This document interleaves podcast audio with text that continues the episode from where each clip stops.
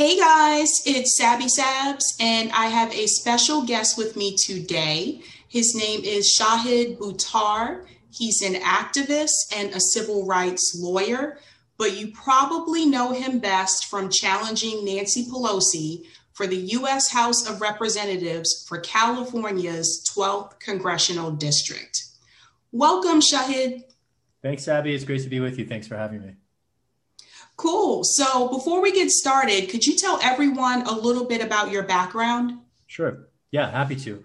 I'm a civil rights lawyer, constitutional lawyer more uh, has been my focus over the last 20 years. I'm an artist, I'm an organizer, and I'm a candidate for public office. I'm an immigrant primarily. That's sort of my first identity. I was born in the UK as part of the South Asian diaspora, grew up in rural Missouri, uh, had a chance to spend 10 years in Chicago going to night school to get my undergrad degree, and then had the opportunity to study law at Stanford about 20 years ago. The university hired me to teach other students before I graduated, and then I went to Washington after I graduated and fought the right wing. I have had two different stints of five years each in the nation's capital, fighting for San Francisco's values without a seat in Congress. So, to the extent the job is to represent my city's values in Washington, I've done the job before. I've been very frustrated by the misrepresentation of the city I love by an agent in Nancy Pelosi of the military industrial complex. And I see our species being run off a cliff. And from my work organizing artist collectives to my work at nonprofits to my work leading a nonprofit, fighting the Patriot Act, you know, I've done everything I can over the course of the last 20 years to defend the future from the past and uh, remain very eager to continue doing that. Awesome. So today we're going to talk about um, running for office and more particularly running in a grassroots campaign and what that experience was like for Shahid. So um, Shahid, you ran against Nancy Pelosi. Um, what was that like and why did you decide to to run against her? It was intense to say the least. I can tell any number of stories uh, depicting it, but I'll say that it has certainly been uh, well, a lot of things. I, I, we won 80,000 votes in November. And so that feels very exciting, especially given that we've more than doubled our vote count uh, from March to November. And so that suggests a trajectory that's uh, very encouraging. And to that extent, I'd say that we've, uh, you know, we've, we've, we've thrown the jab and we're coming with the cross, right? Now, in terms of what the, what drove me to run, ultimately, I've just grown really frustrated by the misrepresentation of San Francisco. I've done everything one can to influence federal policy as an advocate, as an impact litigator in the courts, as a grassroots organizer in the streets, as an artist cultivating people's awareness. And I have seen, despite all that work, the figure in Washington, the very powerful figure in Washington, representing one of America's most progressive cities, the place that I've called home for 20 years, representing that city with a voice and votes favoring Wall Street and the Pentagon over San Francisco. San Francisco is the city where the United Nations was founded. We have a plaza dedicated to the place basically where the where the charter was signed after the Second World War. And Nancy Pelosi is an apologist for CIA torture. She's been covering up torture by the US government for over, well, not over, but about 20 years. And that to me is not okay. She, like every member of Congress, swears an oath of office to defend the Constitution against all enemies, foreign and domestic. And even after impeaching President Trump, she expanded his surveillance powers. That's not okay. I've seen Nancy Pelosi give Donald Trump over $4 billion for concentration camps on our nation's borders without any protections for human rights. I'm just not willing to be represented by a voice in Congress like that. And yeah, I don't have any particular superpower or uh, you know inflated sense. I'm just a schmo with a pen and a 20 year history of being right in the face of a bipartisan consensus running us into brick walls. And i basically would just like to instead of saying i told you so get into a position where i can help us step over some of these pitfalls. That's ultimately why i ran. Uh, and i first ran in 2018 just to depict sort of you know where we're at. So in 2018 versus the 2020 primary versus the 2020 general election. Each of those experiences were frankly wildly different from each other. Um, and, and, I can get into it how, if that's interesting. But I would just say running as a grassroots candidate is uh, an incredible opportunity. It's a it does take an enormous amount of commitment and time. You know, it's turned my hair white.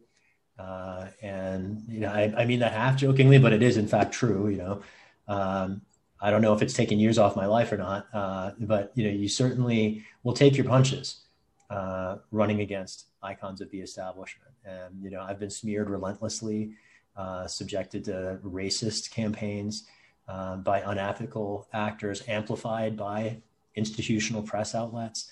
Uh, you know, when you run against the establishment, you make some enemies if you're successful. And we were uh, in 2020 wildly successful in spreading the platform and the message. We weren't yet successful in liberating the seat, but uh, having run twice and built some momentum and a, a, much larger audience than I started with, uh, I'm very eager to finish the job in 2022.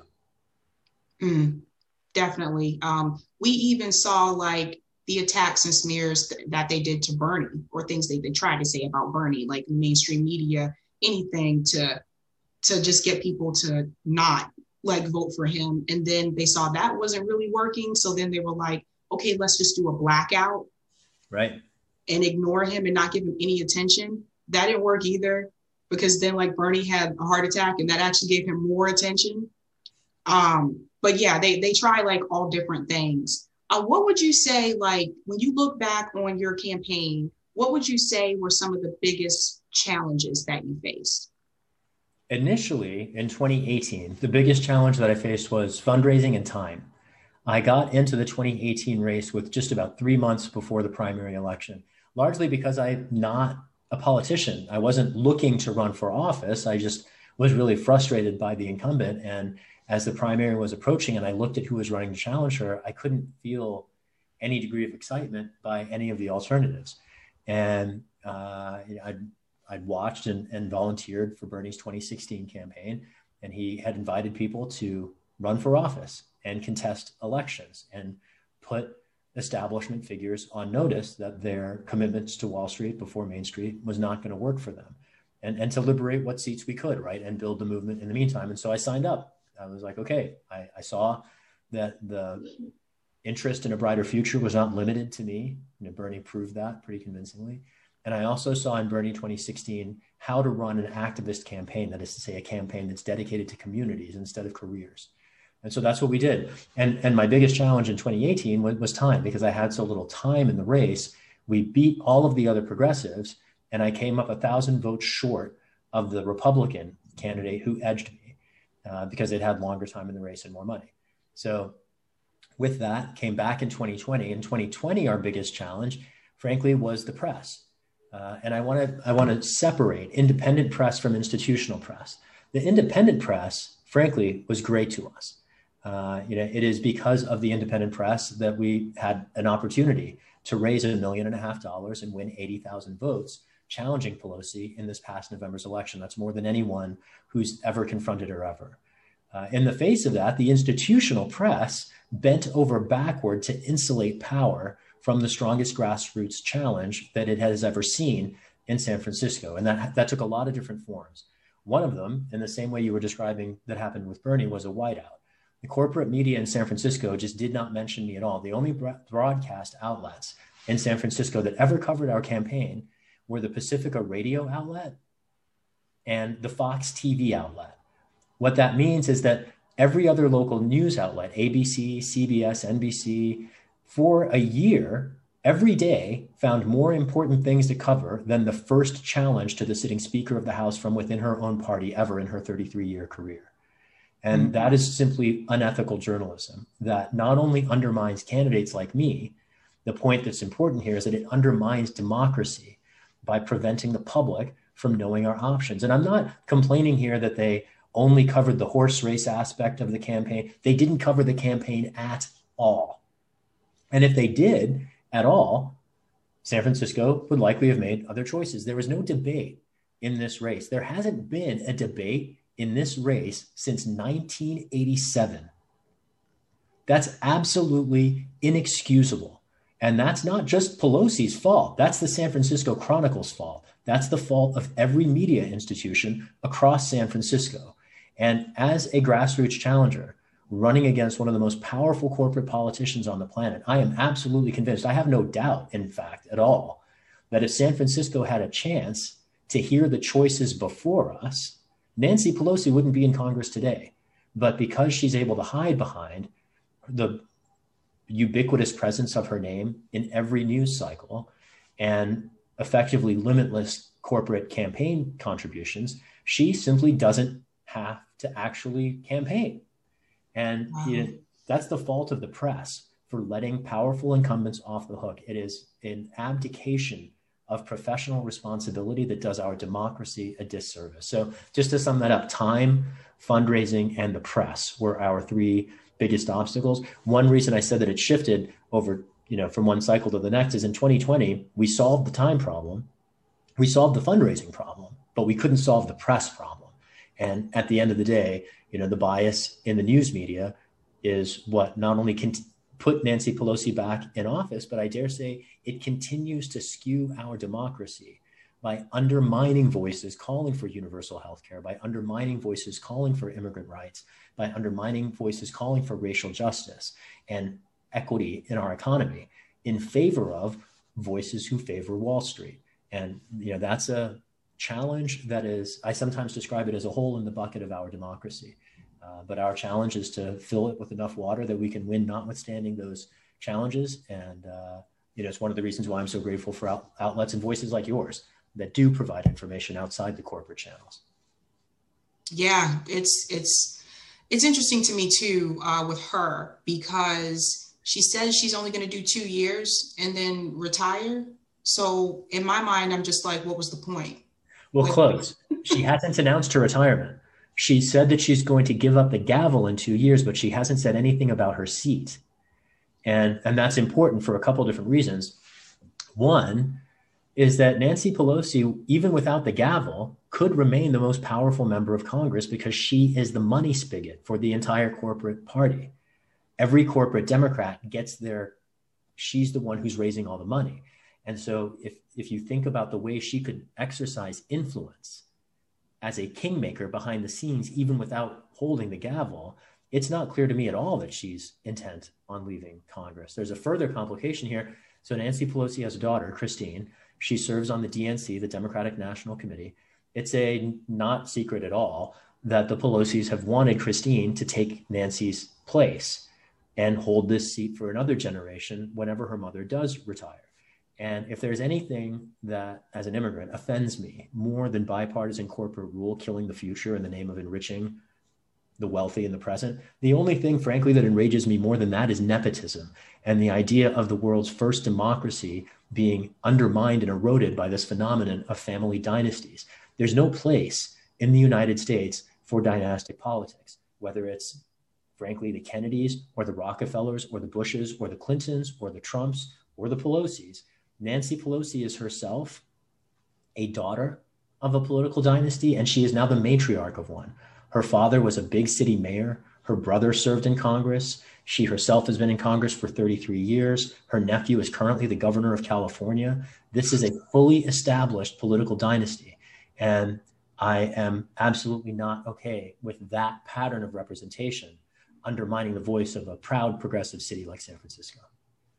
Wow good grief it's just it's it's crazy like so one of one of the things that um I was talking to someone recently about who's also from California, but they're in um, Southern California. They were talking about the tent communities. And then I, I, wanted to ask you in reference to that, like I, I know about them, um, but for people who may not be aware, can you explain like with the tent communities in San Francisco, like what is it and why why is it happening?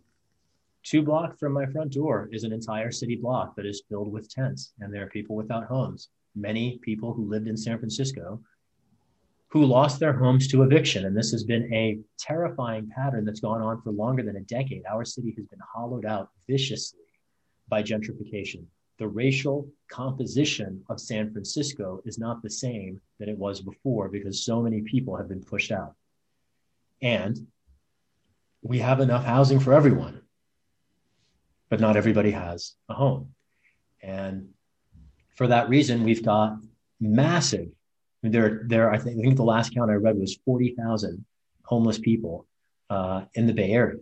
And you know, when you think about a city in San Francisco that is also one of the richest cities in the country, we have the most millionaires of any city in the United States, and also more homeless people than anyone in the United any city in the United States. And I think that combination is entirely on brand for American corporate crony capitalism. It might seem coincidental, but they're absolutely related because with opulence comes destitution and poverty and desperation.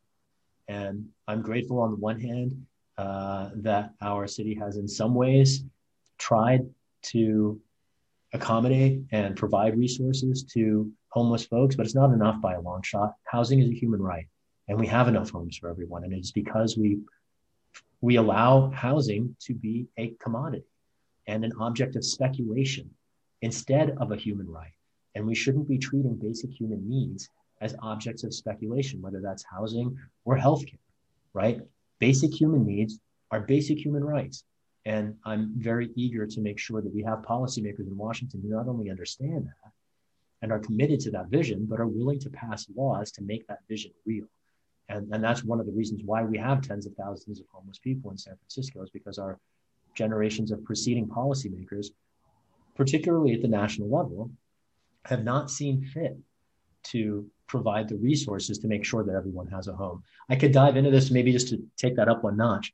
There used to be many billions of dollars every year appropriated for federal block grants to states through HUD, the Agency for Housing and Urban Development, so that states could provide pass-through grants to property developers so that when property developers were building new buildings, they'd have an incentive to include units for affordable housing for lower income residents.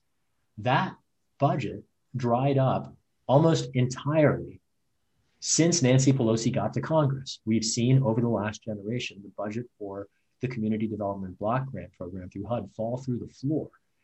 And you know, the last appropriation before Trump tried to zero it out entirely was only three billion dollars a year. That's down almost 80% from its inflation-adjusted high point in the 70s. And what that is that means basically is that the federal government has abandoned affordable housing for all intents and purposes. And I would like to see, and we have the resources, if we use them, to secure a vision of social housing where the government owns the infrastructure and it's accountable to the residents and the community. We've never tried that in the United States. And that kind of vision could make sure that everybody in the United States has a roof over their head. That's not a lot to ask for. In every other industrialized country, they don't have this problem. The phenomenon of homelessness is all but unknown in Europe. It reveals, I think, our system here in the United States is one that, you know, I would say that it is barbaric, except I don't think it's even barbaric. The Northern European Germanic tribes they treated each other better than we do in the United States, and and I think it's an absolute reflection of the failure of our system that that so many San Franciscans sleep every night without without shelter. Oh my gosh, that's so heartbreaking. I couldn't imagine like walking down the street and just seeing like a line of tents. It's I I think how long would you say that this has been going on? over a decade and and it's gotten worse i mean the tent cities before might have been isolated to particular you know you might see like four or five on a block. There are now entire city blocks that are tent cities. Um, and you know, i can think of in, in oakland you know, if you go under any highway overpass there are you know people just trying to survive. And i want to be clear here you know it's one thing to see people who are struggling with housing insecurity. I've been homeless myself in my late teens. And, you know, I frankly didn't have to endure the worst of it by a long shot. I was very fortunate to have friends who, at different points, you know, different people sheltered me, and that was something I remain very grateful for. But the insecurity, the vulnerability, the precarity that someone feels when you don't have a space, I want to make this really sharp because it intersects police violence in a really intense and disturbing way. So, about a year ago, almost in fact, almost a year to the day, I think it was this month last year, that an off duty FBI agent shot one of my unhoused neighbors about 50 feet from my front door. And thankfully, the young man survived. Uh, and, and I want to tell the story of three meetings that happened in the wake of that shooting. The first one was a meeting convened by a local nonprofit, the Homeless Youth Alliance. And I went and I just to hear and learn. And I, I heard dozens of people, all homeless folks in my neighborhood, talk about how not only were they outraged by the shooting of this friend of theirs, a totally harmless young man, uh, who frankly was trying to intervene to prevent this off duty agent from beating up an African American friend of his who was being roughed up, specifically for rolling a joint at the corner of Haight and Ashbury. And Ashbury is an iconic corner in San Francisco. There have been more joints rolled at that corner than I could conceivably count over the last 70 years. And this FBI agent decides to start roughing up an African American unhoused youth uh, for, for doing what everybody else does all the time. And so it was intervening in that situation that got this young white man shot in the stomach uh, by this off duty agent. And the thing that I really found interesting in this first meeting I went to was hearing all these other folks, unhoused folks in the community, talking about how scared they each were that this same agent or another one or some FPD officer could roll up on one of them. Because we who have homes, we have constitutional rights, theoretical rights mostly, but they are in some ways real. And one of those rights is to close the door. If a cop doesn't have a warrant, they're not going to, unless you're Fred Hampton, burst into your house and shoot you in your sleep. That can happen to anyone unhoused. They are at perpetual, constant risk of state violence. And coming to understand that perspective, you know, it's bad enough to not know where your next meal is coming from or to be exposed to the elements. But the idea that some random agent of the state can just roll up on you at any moment of any hour of the day and there's nothing you can do about it, that to me really brought home what my unhoused neighbors are dealing with. And just to, I'll try to make this next part go quicker. The second meeting I went to was at a local bookstore.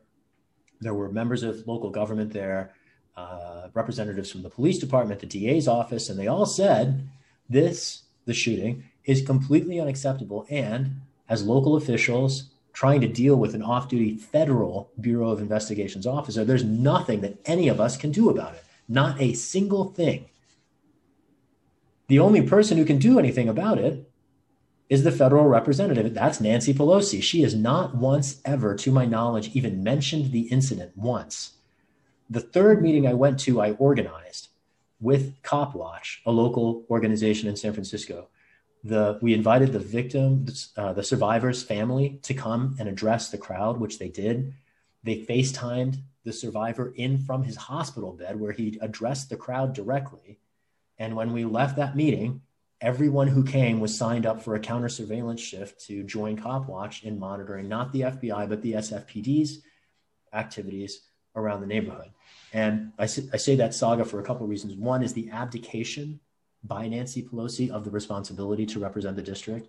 Two is the inclination of our campaign and, and, me as an organizer to not just seek support from the community, but to organize the community and put people in a position to better defend themselves and their neighbors. Three is just the end. This is where we started the precarity of people who are experiencing homelessness and the vulnerability, not just to public health crisis, not just to hunger and poverty and all the things that we would expect, but specifically state violence. Yeah, I think people overlook the intersection of homelessness and state violence, unfortunately. But at that intersection is really revealed what the people who bear the brunt of our system, the worst costs, what they have to deal with. And my attitude towards policymaking is look at the least fortunate and figure out how to help them. That's my practice as an advocate, and that's what our government should be doing as well. Yeah, so um, shocking, shocking stuff. Um, but I know that uh, in reference to gentrification, like we're dealing with that a lot in Boston as well is definitely a, a problem. Um, my biggest fear is that I mean, are we going to have tents soon too? Because it, the rent is is very high here, and I've lived here for nine years now, and I've watched it continue to go up like each year, each year. Um, but who who do you think? Some people blame the tech companies, um, hmm. but since you live there, who do you think is to blame for what has happened, like in San Francisco? Frankly, it's local policymakers because they didn't create a pipeline or allow the, the building of, of units to fill the void. Now, just to be clear, there's plenty of property developers who are chomping at the bit in San Francisco, but they don't want to build housing for families. They want to build luxury housing for tech workers because that's the most maximally rewarding thing they could do. And, and policymakers can condition their permits on making sure, for instance, that they create and, and include affordable units. And for whatever reason, whether it's the tax breaks that they passed for companies to try to attract companies to the Bay Area without creating commensurate housing opportunities, whether it's the failure to create that housing pipeline, we've had a an influx of jobs and know where to put people. And, and that's frankly where the problem in here is. Now, there's other aspects to this. I talked before about the use of housing as a market commodity. This is a real problem because as long as housing is more lucrative to be kept as an investment vehicle than as a place for someone to live, we're going to have this problem. And there's plenty of empty homes in San Francisco. There's plenty of empty homes all over the place. People have vacation homes everywhere. Airbnb is an example of sort of a business model that sort of you know takes homes off the market too. And there's you know that's a company that's tried to do some thoughtful things to mitigate its impact the marketplace, and I respect and appreciate all that. While just noting the structural problem of treating housing like an object of speculation instead of a human right, um, and and we could fix that. Part of that has to be to acknowledge a right to housing. Part of that has to be resource allocation decisions to make sure that we're building enough housing for everybody who needs it. And, and frankly, our preceding policymakers have failed on all of those fronts. Wow. How much would you say rent is for the average apartment in San Francisco? So this is interesting. Uh, I want to give you a pre-pandemic figure first because the pandemic's hit us in an interesting and somewhat unique way. Uh, before the pandemic hit, the average rental price of a one bedroom apartment in San Francisco was close to $3,000 a month a one bedroom apartment. It's, it's the most expensive real estate market in the country. And interestingly enough, I'm, this is, you know, perhaps a silver lining in a dark cloud, because the pandemic has essentially encouraged every technology based employer in the region to go remote.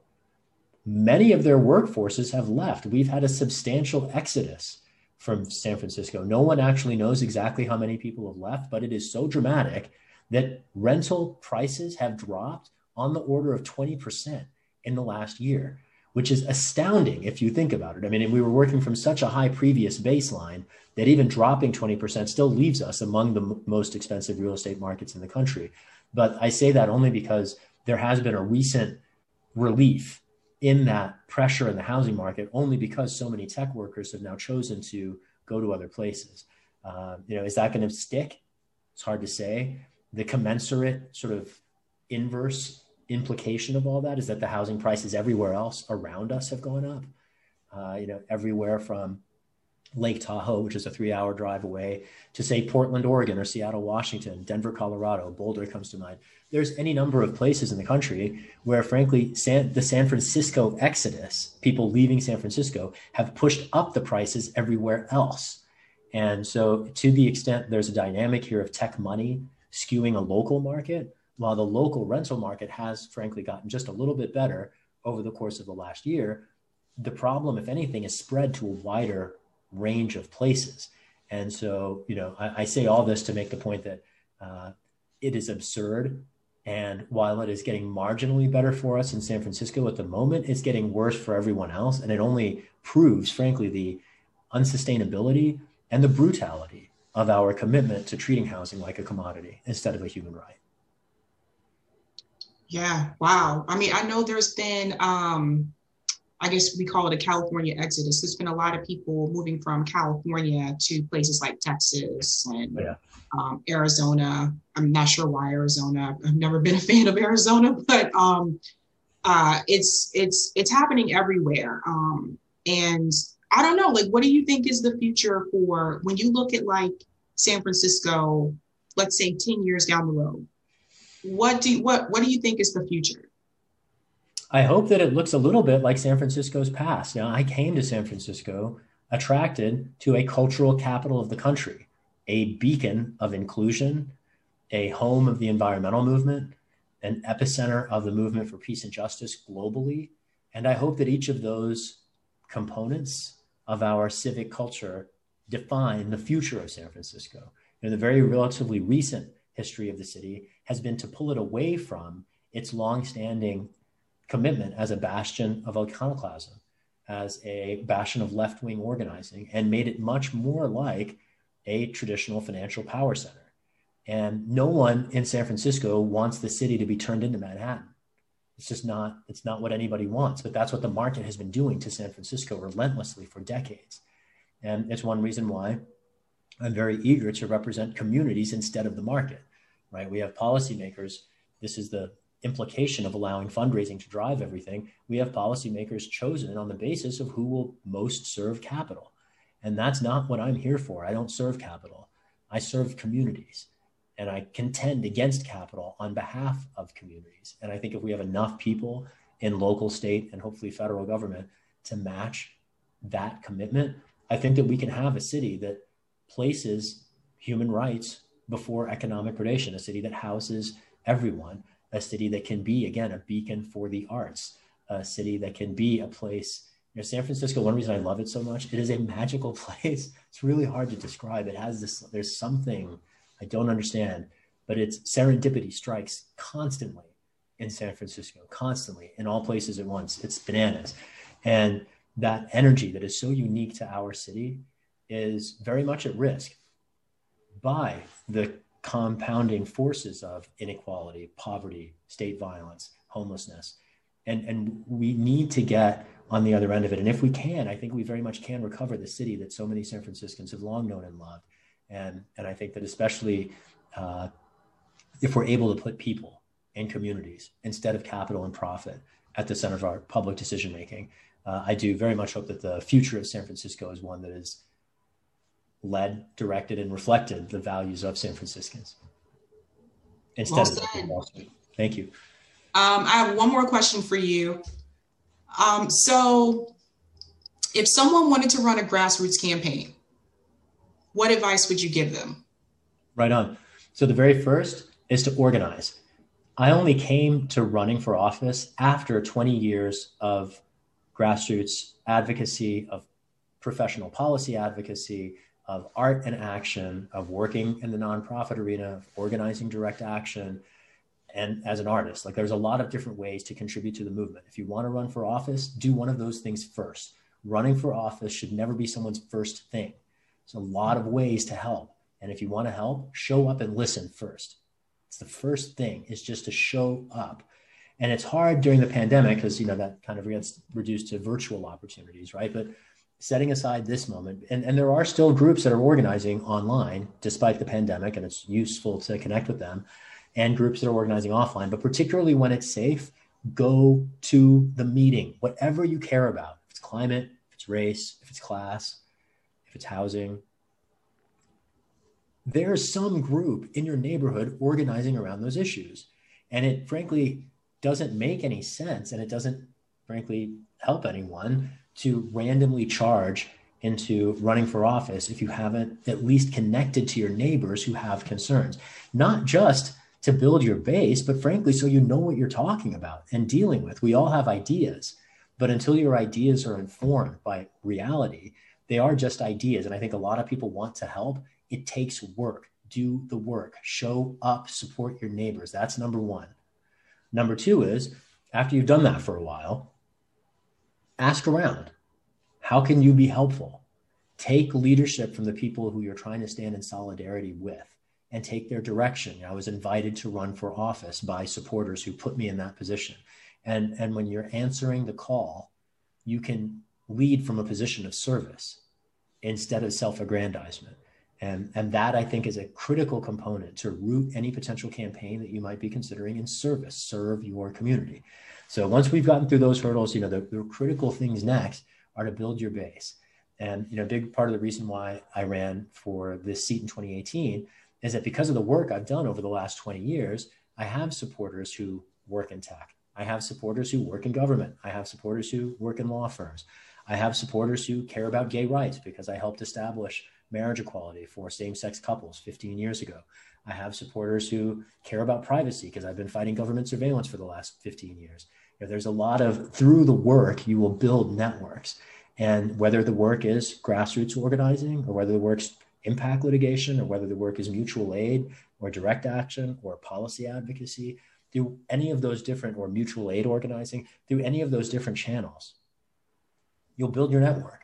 And so the the just to come back to the theme, anyone who wants to run for office, my central message is to build the movement and let that lead and determine your path. Because it's you know running for office is not frankly the point. And it's not the end. It's a means to an end. And it's one of many means to similar ends. It will take all of us doing all of the things that we're each situated for. And i'm just very eager to make sure that as we encourage a new generation of leaders to seize these seats that we also invite them and remind them to do it in a way that is rooted in community because it can't be an individuated exercise it very easily gets co-opted by careers if it is and unless it's rooted in community your effort might not have the legitimacy that it will need to overcome the power of incumbency. So, you know, for anybody who wants to run for office, just get as close to the ground as you can, listen to all the voices you can, meet everyone who cares about anything in your district, and do it first from a position of learning. And that'll create and reveal opportunities to be in service. Thank you very much for that. Because I, I, know like people that are interested in getting involved, but they just don't know where to start. so that that was very like informative.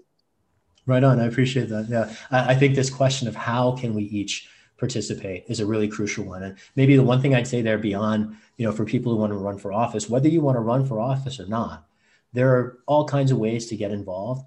And you know, many again, starting by just showing up. The the element I want to introduce here is just the opportunity to remix revolution and recreation. And I say this informed as an artist. You know, before I was a lawyer, I was an MC and a poet.